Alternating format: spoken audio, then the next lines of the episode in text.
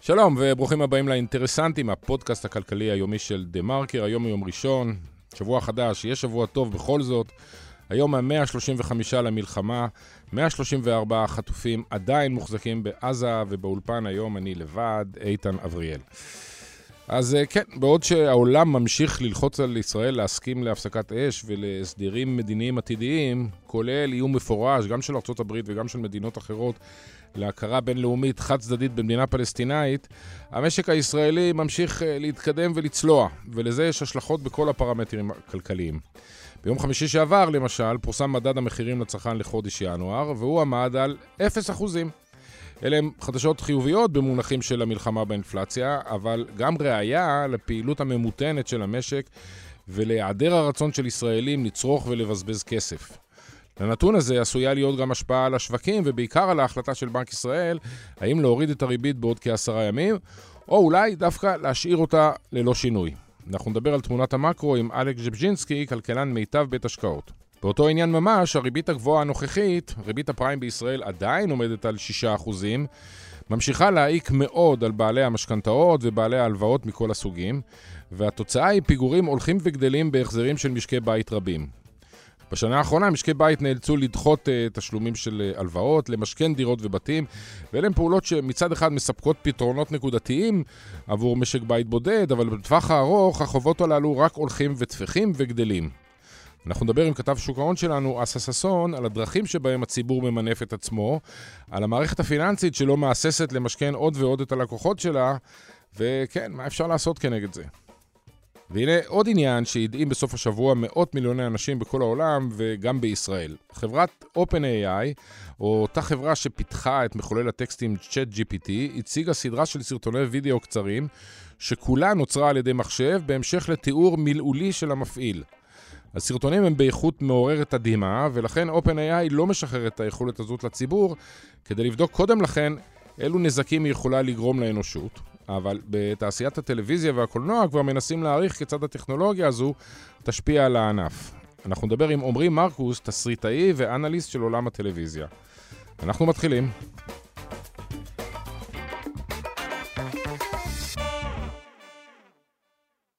שלום לאלכס ז'בז'ינסקי. שלום. כלכלן ראשי במיטב בית uh, השקעות. אני רוצה להחזיר אותך 72 שעות אחורה, יום חמישי אחרי הצהריים. Uh, הלשכה המרכזית לסטטיסטיקה מפרסמת את מדד המחירים לצרכן לחודש ינואר, שנגמר לפני שבועיים, והמספר הוא ככה סמלי, אפס. מחירים בממוצע לא עלו. Uh, אז קודם כל, למה הם לא עלו? האם זה בגלל שהכינו את האינפלציה אה, אחרי כל החודשים הארוכים האלה של העלאות ריבית, או בגלל שהמשק ממותן במידה מסוימת, או שניהם? ומה התחזית קדימה? האם בעצם אה, תם ונשלם המלחמה באינפלציה, או שיש סימני שאלה במדדים הבאים? כמובן שהאפס במדד האחרון הוא ממוצע של כל מיני סעיפים, חלקם עלו, חלקם ירדו, אבל בסך הכל אם אנחנו מסתכלים על התמונה הכללית של האינפלציה, גם בחודש האחרון, אבל בעיקר מתחילת המלחמה אנחנו רואים אינפלציה נמוכה וקצב השנתי הולך ויורד. ואני חושב שהסיבה לכך היא סיבה די פשוטה. אה, אה, המלחמה גרמה לירידה בביקושים, וירידה בביקושים גורמת לכך שהמחירים עולים פחות או לא עולים בכלל או יורדים, למעט כמובן סעיפים מסוימים, לדוגמה, אנשים קונים מזון והרבה. או פירות וירקות, פה יש גם פגיעה חמורה בצד העץ בגלל כל הפגיעה בחקלאים, אז שם באמת אנחנו רואים מחירים עולים, אבל בהרבה מאוד דברים, בשירותים מסוימים, אה, במוצרים שהם לא מוצר, מוצרי יסוד, מה שנקרא, האינפלציה באמת נמצאת במגמת ירידה. השאלה אם באמת אה, זה צמוד לתוצ... למלחמה, במובן הזה של אה, אם ככל שהמלחמה תמשיך, אז אנחנו נראה את המגמה הזו, ואם דווקא פתאום תהיה הפסקת אש, אז תהיה התעוררות בסעיפים אחרים? ככל שהמלחמה נמשכת, אני חושב שאנחנו נמשיך לראות אינפלציה נמוכה, אלא אם כן פתאום אה, נראה שקל נופל מסיבה ביטחונית, פוליטית כלשהי, אבל... אם לא, אז אינפלציה תישאר נמוכה, ולאחר שהמלחמה תסתיים, ונקווה שכמה שיותר בקרוב, אז אנחנו באמת יכולים לראות כנראה שנראה התעוררות יותר חזקה של הביקושים, ואז אולי אינפלציה תפסיק לרדת, תתייצב, יש פה באמת המון אי ודאות לגבי זה. אני מניח שתחזית האינפלציה לשנה הקרובה תהיה בתוך תחום היעד של בנק ישראל, זאת אומרת באזור 2.5-3 אחוז. בינואר הקרוב המע"מ הזה אמור לעלות, זו עלייה משמעותית בסופו של דבר במחירים, היא צריכה להשפיע על המדד. כן, עליית, עליית מע"מ באחוז... בינואר 2025, אם תקרה כמובן. נכון. כן, היא בדרך כלל משפיעה, מעלה אינפלציה בערך ב-0.3 אחוז. אני לא לקחתי בתחזית שלי אישית את כל ההשפעה, כי אמרתי, יש עוד כל כך הרבה זמן, ובסך הכל זו החלטה של שר האוצר, שמי יודע מה יהיה, מי יהיה שר האוצר. איך הוא יחליט כשיצטרך לעשות את זה, ואז אמרתי בוא ניקח את זה בהסתברות של 50 אחוז. הבנתי, טוב, אז זה לא, אז זה לא הרבה באמת במצטבר, שלושה, 0.3 חלקי 2, זה, זה, יש לך שם איזה 0.15 בכל הסיפור. בעצם מה שאתה אומר, שהביקושים חלשים, מדובר בעיקר בביקושים של הציבור, הציבור הצרכני, פחות הביקושים של, של הסקטור העסקי, והאם זה בעצם הסבר... משמעותי ליציבות המפתיעה במידה מסוימת, אולי, של השקל הישראלי, שביחס ליותר מארבעה שקלים שבו הוא נסחר מיד אחרי תחילת המלחמה, כבר ירד ביום שישי האחרון לשלושה שקלים ו-60 אגורות ב- לכל דולר. האם בעצם זו הסיבה, בוא נגיד, הירידה בגירעון המסחרי של ישראל? אני אחבר פה שני דברים. אחד, השקל מושפע מאוד מפעילות של המשקיעים המוסדיים, והמשקיעים המוסדיים עוד לפני המלחמה, הם הגדילו מאוד כמות הדולרים אצלהם בגלל המהפכה המשפטית וכל מה שקרה. אז כבר למלחמה הם הגיעו עם יותר דולרים ממה שהם מחזיקים בדרך כלל, במלחמה קנו עוד דולרים, ויצא מצב שהחשיפה שלהם למטבע חוץ היא גבוהה מדי, כך שכל סימן של איזושהי עסקה, פשרה, סיום מלחמה, הוא גורם לכך שהמשקיעים אומרים, אני אוריד קצת חשיפה למטח, ולדעתי זה חלק מהסיבה להתחזקות של השקל. אבל יש גם סיבה ריאלית שקשה להפריד כמה היא משפיעה. החולשה בביקושים שדיברנו עליהם גורמת לכך שהיבוא לישראל ירד מאוד משמעותית. ויבוא לישראל מייצרת, מייצר ביקוש לדולרים, ברגע שיבוא יורד, הביקוש לדולרים יורד, נוסיף לזה גם שאנשים נוסעים הרבה פחות לחו"ל, שגם זה מייצר ביקוש לדולרים, ואז גם מפה אנחנו נראה שמבקשים פחות דולרים. אני חושב שכל, הכל ביחד הוא באמת גורם לכך שאנחנו רואים שער החליפין ברמה הכי נמוכה בשנה האחרונה. אז זהו, אז זה לוקח אותנו בדיוק לעניין הבא, כי אז פעם אחת אנחנו רואים אינפלציה ש... אני לא יודע אם הוקטע לתמיד בטווח הקצר, אבל לפחות ירדה, אחד, ואנחנו רואים שהשקל די חזק בסך הכל, שתיים. האם אלה תנאים שדוחקים או מחייבים או מאפשרים לבנק ישראל בעוד כעשרה ימים, אפילו פחות, ב-26 לפברואר, להוריד את הריבית פעם שנייה, היא כרגע עומדת על 4.5, 4.5 אחוזים. האם הוא יוריד אותה? מצד אחד בנק ישראל, נגיד בנק ישראל אמר, ולא פעם אחת לדעתי, שהריבית תרד בצורה מאוד מדורגת ואיטית ולא פעם אחרי פעם.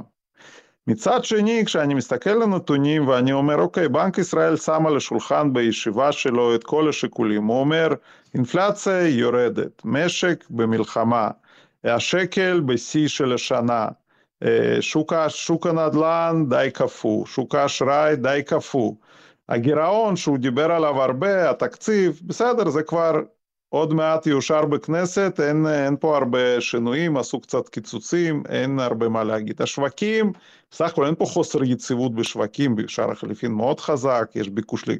כך שהוא לוקח את כל הנקודות האלה שהוא בדרך כלל בוחן, ולדעתי כולם תומכים בהורדת ריבית. אז השאלה שנשאלת, האם הוא ילך עם האמירה שלו קודמת, ולא יוריד ריבית כי אמרתי, או שהוא יבחן את השיקולים העניינים ויחליט בכל זאת להוריד ריבית, למרות שהוא הוריד ריבית רק לפני חודש. לדעתי, יותר סיכוי שהריבית תרד בשבוע הבא. כן, אני חייב לציין פה, אחד, שאני מסכים איתך, שתיים, ששורה של אה, כלכלנים כמוך מבתי השקעות אה, אחרים אה, ניתחו את אותם נתונים, פחות או יותר עם אותה לוגיקה, והגיעו למסקנה אחרת, שלדעתם הנגיד יבחר להשאיר את הריבית ללא שינוי.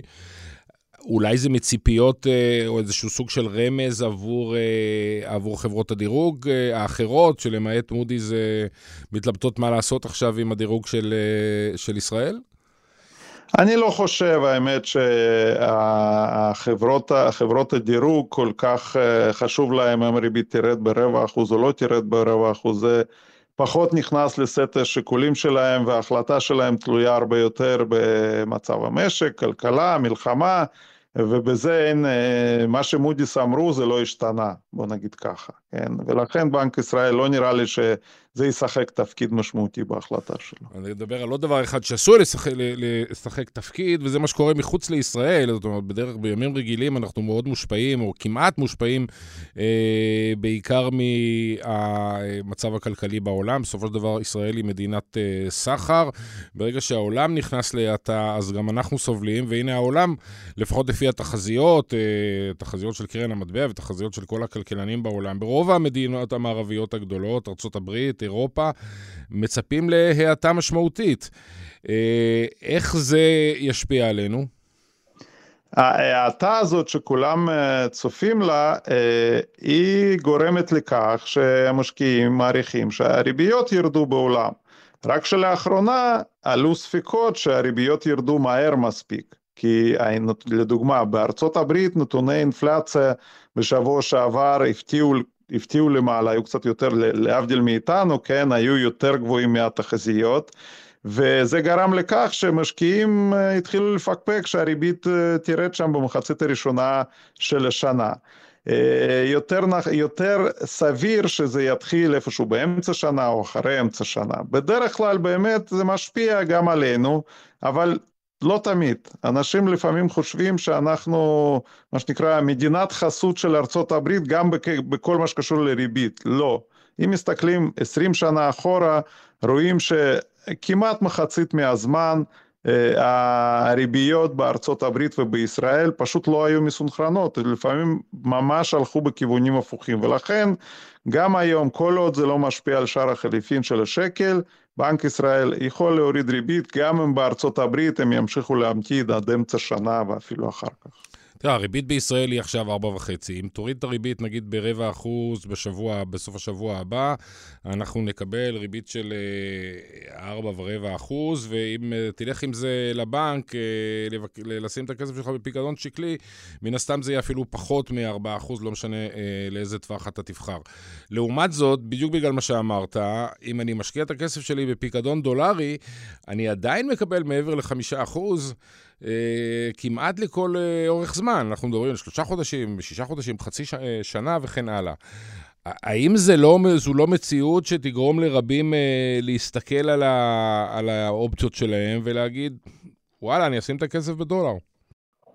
זה כן שיקול, ולכן בנק ישראל לא מוריד ריבית ישר באחוז, הוא מוריד רבע אחוז ורבע, מסתכל מה קורה עם שער החליפין. בואו נראה מה קרה מאז הפעם הקודמת שבנק ישראל, פעם הראשונה בעצם, שהוא הוריד ריבית בתחילת ינואר, שקל לא נחלש, שקל אפילו התחזק, ולכן זה אומר שהשיקול הזה של פערי ריביות הוא כרגע יש לו תפקיד יחסית קטן בהשפעה על השקל. שקל הרבה הרבה יותר מושפע באמת מהדברים שהם קשורים לשדה אחר בכלל, מלחמה, פוליטיקה, אה, דברים מהסוג הזה, ופחות מסתכל כרגע על האם פער ריביות בינינו לבין ארה"ב יצטמצם ברבע אחוז או חצי אחוז. אז לסיום, אתה uh, מסתכל על סקר של סנטימנט צרכני בישראל, uh, כולנו יודעים מה שאנחנו מרגישים, מה שאנשים שאנחנו מדברים איתם מרגישים, אבל הסקר עצמו מוכיח שבוא נגיד הסנטימנט הכלכלי, הסנטימנט, הנכונות לצרוך uh, היא מאוד נמוכה, ולא רק זה, כנראה שזה גם המצב הפיננסי של, שלנו הולך ומידרדר. כן, אז אני, אני לא חסיד כל כך להסתכל על סקרי הסנטימנט של משקי הבית ולהסיק מזה מה יקרה בשנה הקרובה, לא אצלנו ולא בארצות הברית, כי סנטימנט זה דבר חולף, הוא יכול להיות מושפע מכותרות בעיתון ומדברים אחרים. ובאמת בישראל היום סנטימנט נמוך, אנשים לא מתכננים לא לקנות מכוניות ולא לקנות דירות בשנה הקרובה ברמה הכי נמוכה מאז שהסקר התחיל, אבל זה יכול להשתנות. מה ש... מאוד uh, מאפיין ובולט ו, uh, ונראה בסקר זה דבר שהוא לא משתנה כל כך מהר וזה באמת המצב הפיננסי של משקי הבית. ששואלים אנשים האם אתם בסוף החודש uh, סוגרים את החודש? מה שנקרא ההכנסות יותר גבוהות מההוצאות או לא יותר ויותר אנשים, יותר שיעור יותר ויותר גבוה של משקי הבית מדווחים שהם לא מצליחים מה שנקרא לחסוך בסוף החודש אה, והשיעור המשפחות האלה שפעם היו מצליחים לחסוך והיום לא, הולך ועולה, וזה באמת שינוי במצב של משקי הבית שהוא תוצאה של אה, עליית ריבית, אה, גידול בהחזר על משכנתאות, אינפלציה שהגדילה הוצאות שלנו על סל צריכה, ובחודשיים שלושה האחרונים אה, כמובן השפעות של המלחמה. כן. טוב, באופן היסטורי תמיד שיעור החיסכון בישראל ושיעור המינוף, אה, כמות החובות של, אה, של ישראלים ביחס לארצות הברית ואפילו לחלק מדינת אירופה, ודאי בריטניה, היה, היה נמוך, אבל נראה לי שאנחנו מתקרבים לשם ושעוד מעט החובות הצרכניים יחלו להיות גם כן שיקולים במדיניות המקרו-כלכלית, אני חושב. אלכס שבז'ינסקי, תודה רבה לך. תודה.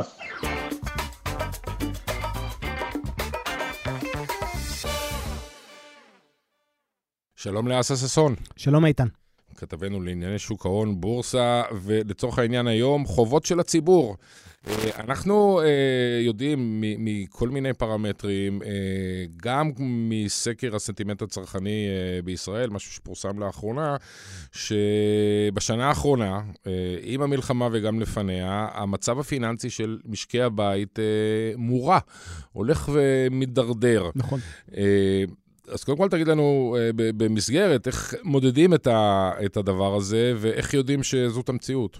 אני אתייחס לנתונים של בנק ישראל, מה שפרסמנו היום, ולמעשה מראה עלייה בשעבוד הבתים לטובת הלוואות לכל מטרה. אנחנו יודעים שכשאתה אה, לוקח משכנתה, אז הערובה כנגד המשכנתה היא כמובן הבית. אנחנו פה מדברים על, על, על, על אותו פער שכרגע הוא עומד על סדר גודל הלוואות של סדר גודל של כשלושה מיליארד שקל, משהו כזה, ו, ולמעשה הוא בא ומראה כמה הבן אדם שצריך כסף, למעשה משעבד את הבית שלו לטובת הלוואה. אה, בכל מכל כל, לכל מטרה, לכל זה, בדרך כלל לטובת מחיה. אז אה, רואים הידרדרות, ולמה מייחסים את הסיבות אלה? א', המצב הכלכלי. אנשים אה, בהחלט מוצאים את עצמם בבעיה פיננסית, המשכורת לא מספיק טובה, החובות שהם לוקחים, האוברדרפט, בהחלט מאוד מאוד מקשה. ואז הם נדרשים לקחת הלוואה, גם כדי שהיא אמורה להיות יותר זולה מ- מריבית האוברדרפט, ואז למעשה לסגור ו- ולמצוא את עצמם בסוג של, של חוב שכל הזמן הם מתגלגל. ומעמיק את הבור הפיננסי שבו הם נמצאים. והדבר השני, כמובן, הוא באמת חוסר מודעות אה, פיננסית להתנהלות נכונה של הלוואה לא לוקחים, אלא אם כן ממש ממש ממש חייבים, וגם זה אפשר למצוא אולי פתרונות אחרים, הלוואות ממקומות יותר זולים, כמו מקופת הגמל, מקרן הפנסיה. ועדיין אנחנו רואים את זה שאנשים אצים רצים להלוואות, אה, כאילו מדובר בחלוקת כסף חינם אין כסף. כן, אה, אה, בדיוק כשדיברנו עם אה, אלכס ז'בז'ינסקי מיטב לפני כמה דקות, אז הוא באמת ציין את הנתונים שמראים שיש עלייה משמעותית בכמות משקי הבית שפשוט לא סוגרים את החודש, זאת אומרת שנמצאים במינוס, וזו עוד ראייה בעצם לבעיית תזרים מזומנים שנוצרת ביותר ויותר לגמרי. משקי בית בין מה שהם יודעים להכניס לבין מה שהם מחויבים להוציא באופן כללי, אבל גם על, על תחזוק החובות שלהם. אתה יודע, אני מנסה לחשוב אחורה, אנחנו, אה, אנחנו עוקבים אחרי השווקים כבר הרבה זמן. האם נראה לך, האם יכול להיות שזה בעת, מה שאנחנו רואים הוא הצד השני של, של הקלות הפיננסית של ריבית שהייתה אפסית, ודאי שלילית במשך שנים ארוכות. זאת אומרת, זה היה הדבר הכי אה, סטנדרטי לבוא ולקחת משכנתה ענקית, כי הריבית אפס והדירה עולה ו- וכל דבר עולה, הבורסה עולה. אז, אז למה לא לקחת כמה שיותר אשראי? זה... לתקופות אחרות זה היה בוננזה גדולה. לגמרי. בואו נזכר, כשאנחנו בזמנו כתבנו לא פעם שהגמילה מריבית אפס תהיה קשה מאוד, אז עכשיו היא גם גאה למשקי הבית. כלומר, משק הבית... היה כסף בחינם, בדיוק, אז לקחו. בדיוק, משק הבית שהרוויח איקס אה, שקלים, אה, וצרח שני איקס שקלים, ומימן את הפער הזה בריבית אפסית, ובאמת היה משתלם ושווה ככה להתגלגל, ו...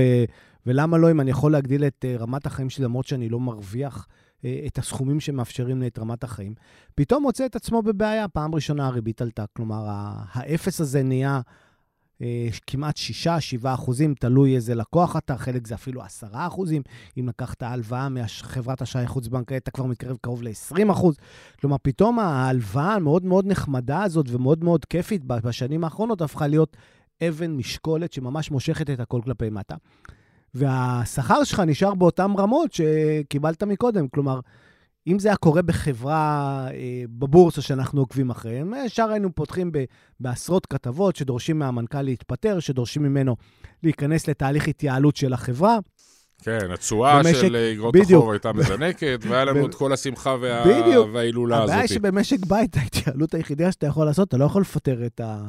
את בני המשפחה. אז או... זהו, אני רוצה, ל... אני רוצה ל...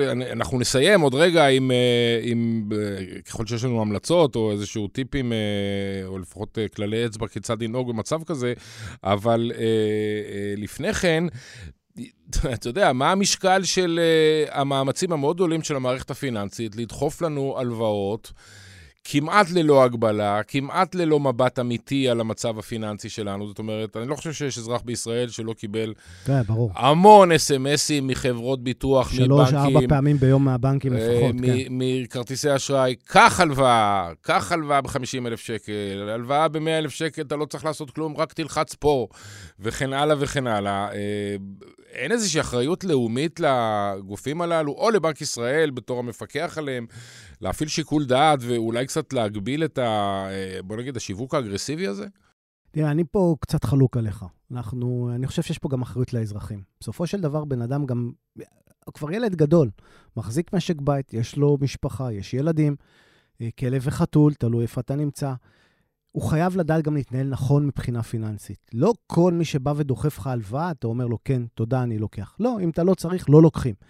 אבל האוריינות הפיננסית הזאת, מה שהמילה המפוצצת הזאת, אוריינות, כן? ההבנה הפיננסית הזאת, ש... ש... ש... לא קיימת ביותר מדי משקי בית בישראל, למעשה הופכת את העבודה של הבנקים למאוד קלה. הוא אומר, כן, מה הבעיה? יש לי פה כסף, יש לי פה רוטשילד שמממן אותי, זה הבנק. עד בשלב מסוים שהבנק סוגר לך את החשבון ואתה בבעיה. ולכן באמת יש פה אחריות בראש ובראשונה על האזרח, כי הוא זה שימצא את עצמו בסופו של דבר בבעיה. עכשיו, לגבי הנקודה הזאת, האחריות הלאומית והאחריות, זה בנקים תפקידם לתת הלוואות, זה, זה ה-core business שהם. מזה הם חיים, מזה הם מרוויחים, בשביל זה הם קיימים בעולם הכלכלי. ולכן, אתה אומר, אם, להם... אני, אם אני בא בטענות לבנקים, למה אני לא בא בטענות למרצדס ששמה מודעות uh, בטלוויזיה ובשלטי החוצות? גם בדיוק. זה צריך לקנות בהתאם ליכולת שלך. בדיוק. ולא ב, באשראי. אם יש לך או... כסף, אתה יכול לנסוע במרצדס, אשראי לך, כן. מפרגנים. אם לא, נוסעים בטויוטה או בסוזוקי או בקיה, בלי לפגוע כמובן באיכות הרכבים, כולם רכבים טובים. אה, אבל בהחלט, אתה צריך לחיות בהתאם ל, ל, ליכולות הפיננסיות שהתא המשפחתי מייצר, ולדעת מה המגבלות. Uh, במדינות אחרות בעולם, למשל בארצות הברית, אנחנו מכירים את זה, אתה בונה סקור, קרדיט סקור. גם פה התחילו. התחילו, אבל אתה יודע, אנחנו לא שם, שם בארצות הברית אתה חמש שנים רק בונה את, ה, את האשראי שלך לפני שאתה מקבל uh, פסיק של, uh, כן. של אשראי בבנק. עד אז הגעת ל... נגמר הכסף בבנק, נסגר לך החשבון, זהו, אין יותר. ההבנה הזאת פתאום מתחילה אני מקווה שהיא מתחילה לאט לאט לחלחל, אבל לצערי הרב, אנחנו חיים במדינה הזאת כבר מספיק שנים כדי לדעת שאוברדרפט במדינת ישראל קיים כמעט בכל בית, אה, והתנהלות פיננסית נכונה היא מצרך מאוד מאוד נדיר, יוצא נדיר דופן. וקשה. כן. והבנקים כמובן מנצלים את זה. אז נכון, יכול להיות שיש פה מקום באמת לראות שלא נתנו יותר מדי הלוואות וזה, אבל שוב, צריך לראות, במתאר הזה, יש לבנקים את האחריות שלהם, בסופו של דבר גם הבנקים כן רוצים לראות את הכסף חוזר, אין להם עניין שהכסף לא יחזור.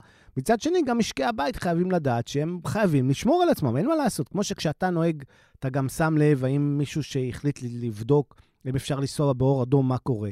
אז אותו דבר פה. כן.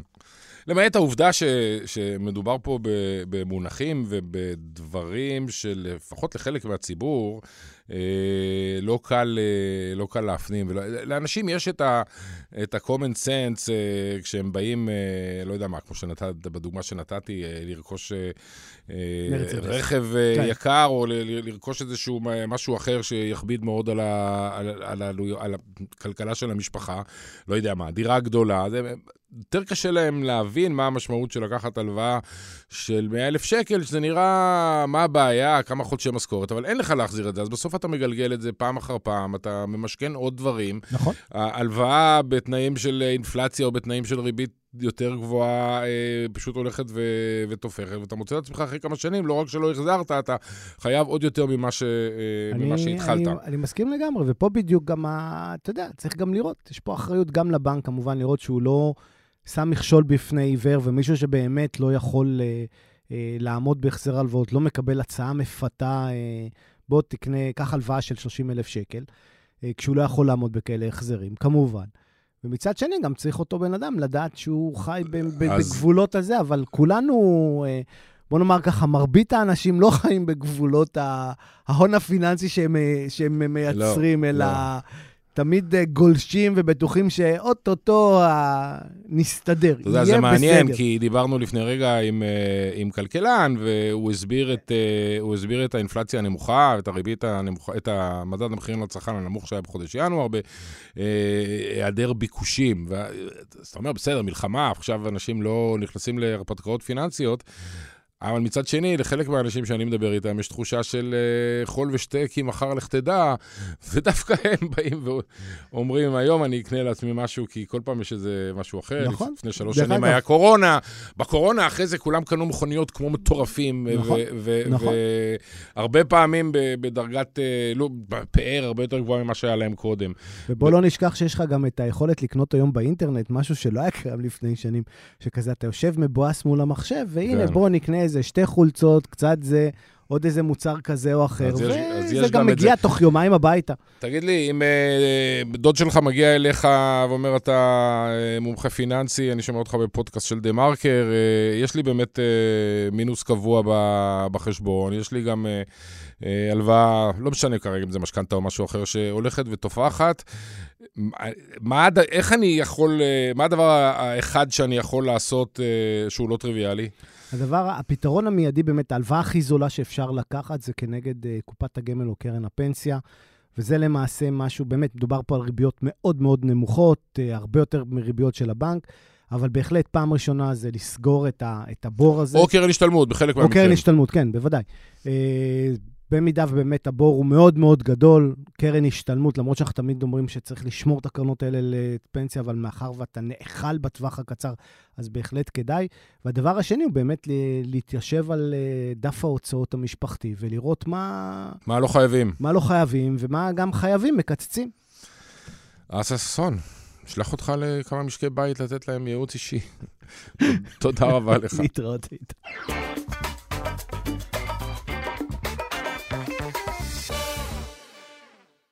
שלום לעמרי מרקוס, צהריים טובים. אה, לשעבר אה, תסריטאי אה, בתחום הקומדיות, היום איש טלוויזיה שעוסק באסטרטגיות וקריאטיביות עבור עולם התוכן, משרדי פרסום וכן הלאה. אה, אני פגשתי אותך בהקשרים של טלוויזיה, ואני יודע שאתה ואני וכל מי שאני מכיר, ומן הסתם מאות מיליוני אנשים בעולם, ראו בסוף השבוע את הסרטונים של חברת OpenAI. הם אה, שחררו סרטונים והפיצו אותם בכל הרשתות החברתיות, אה, שבהם הם מראים איך אה, המכונה הזאת, שבינתיים הכרנו אותה בעיקר ממחולל הטקסטים אה, ChatGPT, יודעת לייצר סרטוני וידאו קצרצרים אמנם, אבל על בסיס של פרומפט או של הוראת מילים. הוא אומר, אתה כותב, תכתוב לי סיטואציה, תציג לי סיטואציה שבה ממוטות הולכות בשלג בין הערים, והופה, זה מציג סרטון וידאו קצר, אבל מדהים באיכות שלו. כמעט אמיתי לחלוטין, במגוון רחב של סיטואציות, ואתה שואל את עצמך, לא יכול להיות, נכון? מדהים. ממש ככה. תראה, סטורה מצטרף למתחרים של אה, גוגל ושל מטא שכבר הוצגו בשבועות האחרונים בקטגוריה הזאת של טקסט טו וידאו, אז הם לא הראשונים להצטרף לזה, אבל האיכות היא באמת משהו שלא האמנו שאפשר. מהסרטון הריאליסטי של הממוטות בשלג, דרך המצלמת רחב שבטח ראית, ועד אפילו אנימציה סטייל פיקסר של המפלצת שמכבה נר, זה ממש ברמה של סרט הוליוודי. אתה פשוט כותב את הפרומפט ופוף, יש לך סצנה של עד 60 שניות, זה לא קצר. כן, אז, אז בואו ננסה להבין איך הם עושים את זה, כי, כי אני חושב שזה יכול להיות חשוב ל, להמשך ההבנה של, של העניין. כי אה, לקח לנו זמן, אבל הבנו מה, מה צ'אט GPT עושה. הוא התאמן על אה, כל הטקסטים שבעולם, הוא קרא עשרות פעמים את כל העיתונים, כל מילה שנכתבה פחות או יותר אה, ונמצאת ב- באינטרנט, ומצא כללים כאלה ו- ואחרים בשביל להצמיד מילים למילים, ונוצר הקסם הזה שאם אתה שואל אותו משהו, הוא יודע לענות או, או לייצר תשובה. איך זה קורה בווידאו? הם, הם סרקו את כל uh, ספריית הווידאו uh, ש, שיש בעולם? קודם כל, מי הרשה להם? אבל אתה יודע, אני מסתכל על הממוטות, דוגמה אחת, אה, יכול להיות שחלק מהמאזינים לא יבינו, שילכו ויסתכלו uh, באינטרנט על uh, OpenAI וממוטות. נראה לי שפשוט הם, הוא, הוא הסתכל על הסרט, uh, uh, מה זה היה שם עם הקרח, uh, הסדרה הזאת, uh, עולם הקרח 1, 2, עידן הקרח 1, 2, 3 ו-4, ואיכשהו העתיקו מזה משהו. לא, זה בוודאות לא קרה, לאור העובדה שהם מסובכים עד מעל הראש בתביעות משפטיות, הם אימנו את המודלים שלהם רק על חומרים פתוחים, אבל בשביל ממוטות ואיורים של ממוטות אתה לא צריך להתרכז דווקא בפיקסאר. אני משוכנע שבזה הם אה, כיסו את עצמם מכל כיוון. אוקיי, אז לא בפיקסאר, אז הם סרקו את כל יוטיוב ו... לא יוטיוב, הם סרקו רק חומרים שמותרים להם מבחינת, אה, מבחינת זכויות יוצרים.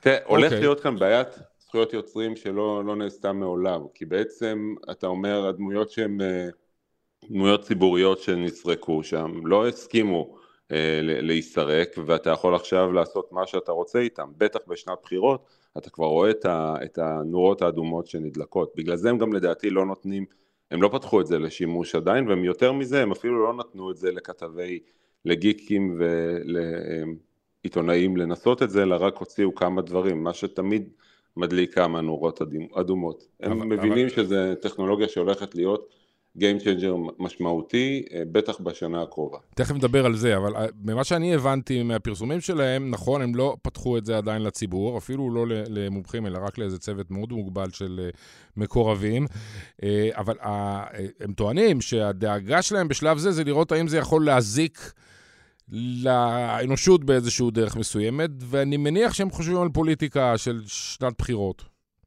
חד משמעית, אני, אתה, אתה לא תוכל להאמין לשום דבר שאתה הולך לראות בזמן הקרוב. זה, השיפור היה נחשוני בחודשים האחרונים, וכל הזמן אתה רואה שיותר ויותר קשה לך להבדיל בין האמת והבדיה. זאת אומרת, אני יכול, אם נניח שזה היה פתוח, הייתי, הייתי מבקש ממנו, אה, ד, ד, תעשה לי קליפ של שלוש דקות שבו רואים את אה, ג'ו ביידן, זקן לחלוטין, מבולבל לחלוטין, נראה אה, אלצהיימר טוטאלי, אה, ותעשה לי 15 כאלה, וזה באמת יעשה את זה, וזה יהיה מאוד אמין, ואני אפיץ את זה ברשתות החברתיות. והלך כן, עלינו, מה שנקרא, כי, כי יעשו זה... את אותו דבר גם לכל פוליטיקאי אחר. אני מזכיר לך שזה כבר נעשה מבחינת visual, זה כבר קרה עם טראמפ שנראה כאילו הוא אה, רוכן עליהם המבצע של נשיא סין במה שעבר בתור דבר, אה, בתור דבר אמיתי. לקח כמה ימים עד שהם ביררו אם הסצנה הזאת באמת קרתה או לא. אז זה היה ב visual, עכשיו בווידאו זה בכלל יעשה... יהיה מאוד בעייתי לזהות בין האמיתי והמקור. לא, אז עכשיו אני רוצה לקחת אותך לתחום המומחיות שלך, עולם הטלוויזיה. איך דבר כזה משפיע על, על כל תעשיית הטלוויזיה, החל מתסריטאים, דרך במאים, דרך צלמים, אה, דרך שחקנים. אתה יודע, בכל זאת זו תעש... תעשייה שמעסיקה, אפילו בישראל הקטנה, מעל עשרת אלפים איש. תראה, האדוות של המהפכה הזאת הולכות להיות כל כך גדולות בכל תעשייה, שתעשיית הטלוויזיה היא רק אחת מהן. אבל זה שאלות יותר פילוסופיות שאתה אומר איזה מקצוע כדאי לי ללמוד בשביל להיות בעולם התעסוקה ב-20 שנה הקרובות ואתה אומר כנראה שדברים טכניים, דוגמת אה, תאורנים פחות יצטרכו בעולם החדש הזה ויצטרכו אבל יותר אנשים שיודעים לקבל החלטות, שיש להם חתימה ייחודית על, אה, המוצר, במאים, תסריטאים, בכל זאת יהיה להם עדיין תעסוקה בתקופה הקרובה. כן, כי אפילו, אפילו למחשב צריך לבוא ולהגיד, אה, אתה יודע, מה... מה, מה מילות הפתיחה, מה ההתחלה, מה הסוף, מה, מה, מה קורה פה בכלל, מה, מה החוט כן, השני של הסיפור. יהיה דמוקרטיזציה שכל ילד בן חמש יוכל לעשות סרט של פיקסר, פשוט על ידי כתיבה של תעשה לי סרט של מפלצת. אתה לא תצטרך להיות אה, אנימטור כמו בשנות החמישים, ואפילו לא תצטרך להיות אה, מישהו שכותב קוד כמו בשנות התשעים או, או עכשיו. פשוט תכתוב את השורה הזאת, תייצר לי סרטון של מפלצת מנסה לכבות נר ותקבל את התוצאה שאפשר לראות אותה במה שהם שחררו OpenAI וזה נראה לך כמו חלק מסרטון הוליוודי ברמות הכי גבוהות. אז תהיה דמוקרטיזציה של זה. אבל בסוף כמה פעמים אתה רוצה לראות מפלצת מכבה נר? אתה רוצה לראות סרט עם סיפור טוב שירגש אותך ובשביל זה צריך אנשי מקצוע אנשים שיודעים לספר סיפור ויודעים עומק ומבינים דמויות ותהליכים ואלה מקצועות שעוד יהיה קשה להחליף אותם, בסוף יחליפו אותם, אבל בתקופה הקרובה עוד יהיה קשה. לא, בסדר, אבל זה בתחומי הטלוויזיה וה, והקולנוע נטו. אם אני רוצה לעשות סרט פרסומת אה, די, אה, די טריוויאלי, לפי דעתי, המכונה הזאת כבר היום יודע, יודעת להגיד, אה, קח מכונית, איקס, לא אכפת לי, תעשה לי קליפ של 15 שניות שהיא נוסעת בעיר. והיא קולית מאוד בליווי של אה, דוגמנים ודוגמניות אה, מצודדים. כן, תחשוב על זה שכשתנובה שלחה איזה חלב לחלל, שגיתם עשו את זה, זה היה כזה סיפור בעיתון, העובדה הזאת שזה בכלל נעשה. ראיתי משהו של חברה ישראלית בשם פיקה, שכתב את השורה, תעשה רולס רויס נוסעת על אה, פני הירח, שמע, זה נראה אמיתי לחלוטין, זה נעשה תוך 15 שניות בעלות של שלושה סנט. אז אתה אומר, אוקיי, זה כבר משהו שישנה את כל, ה, את כל המערך, החלק המסחרי פה, אה, הוא הולך להשתנות. כן. טוב, ומעבר... אבל בסוף תזכור שיש משהו אחד שהוא בסיסי, שהוא איזושהי אמת אנושית, שכשאתה מספר סיפור אתה צריך אותה. ואת זה עדיין לא ראיתי שהמכונה מנסה להחליף. אני עושה בשב, עוד שבועיים, יש לנו כנס עם, אה, על בינה מלאכותית, שבו אנחנו עושים רוסט של עידן אלתרמן, עושה, צוחק על בינה מלאכותית, ובינה מלאכותית תכתוב בדיחות על עידן. אז אני בדיוק עכשיו יושב על לכתוב את הבדיחות. תקשיב, הבינה המלאכותית, אולי כי קומדיה זה הדבר הכי מסובך בעולם, הבינה המלאכותית רחוקה מאוד מלייצר אה, אה, קומדיה שתצחיק אנשים. היא תגיע לשם, אנחנו עוד לא שם. הבינה האנושית מאוד מתקשה לייצר קומדיות שבאמת מצחיקה אנשים ולא מבוססת על uh, uh, קלישאות, אה, אתה יודע, גזעניות ושאר, דברים ככה נמוכים. אז בטח שזה יהיה קשה למחשב. בכל זאת, אחרי שדיברנו על התעשייה, אתה יודע, הדבר שהכי מטריד בסיפור שזה נותן עוד כלי לעולם הפייק ניוז, שגם ככה מסומן ככזה שעשוי להרוס את האנושות, כי עוד היה לנו איזשהו שיקול דעת שידענו שאם איזושהי תמונה או קליפ אה, אה, הוא כנראה אמין או לא, יהיה לנו מאוד קשה ברגע שיהיה קל להפיץ קליפים בווידאו אה, מפוברקים לחלוטין מההתחלה ועד הסוף, סתם, אפילו מהמלחמה, מכל דבר, אה, כמו שקל אה, להפיץ ציוץ של 240 תווים. זה מאוד מאוד מפחיד. אנחנו הולכים לעידן שאין בו עוגנים שאתה יכול לסמוך עליהם, וזה עידן מאוד מאוד מפחיד. אני לא, לא אשקר לך. אני, אני נותן את ההרצאות שאני נותן, נתתי בבינתחומי בשבוע שעבר, הכנתי הרצאה של שעה על דברים מדהימים שאפשר לעשות עם בינה מלאכותית, אבל רוב השיחה, 50 דקות מתוכה, התרכז בחרדות של סטודנטים לגבי העולם שהם יוצאים אליו. כנראה שבצדק. עמרי מרקוס, החדשות המרתקות, אבל קצת מפחידות. תודה רבה. יום טוב.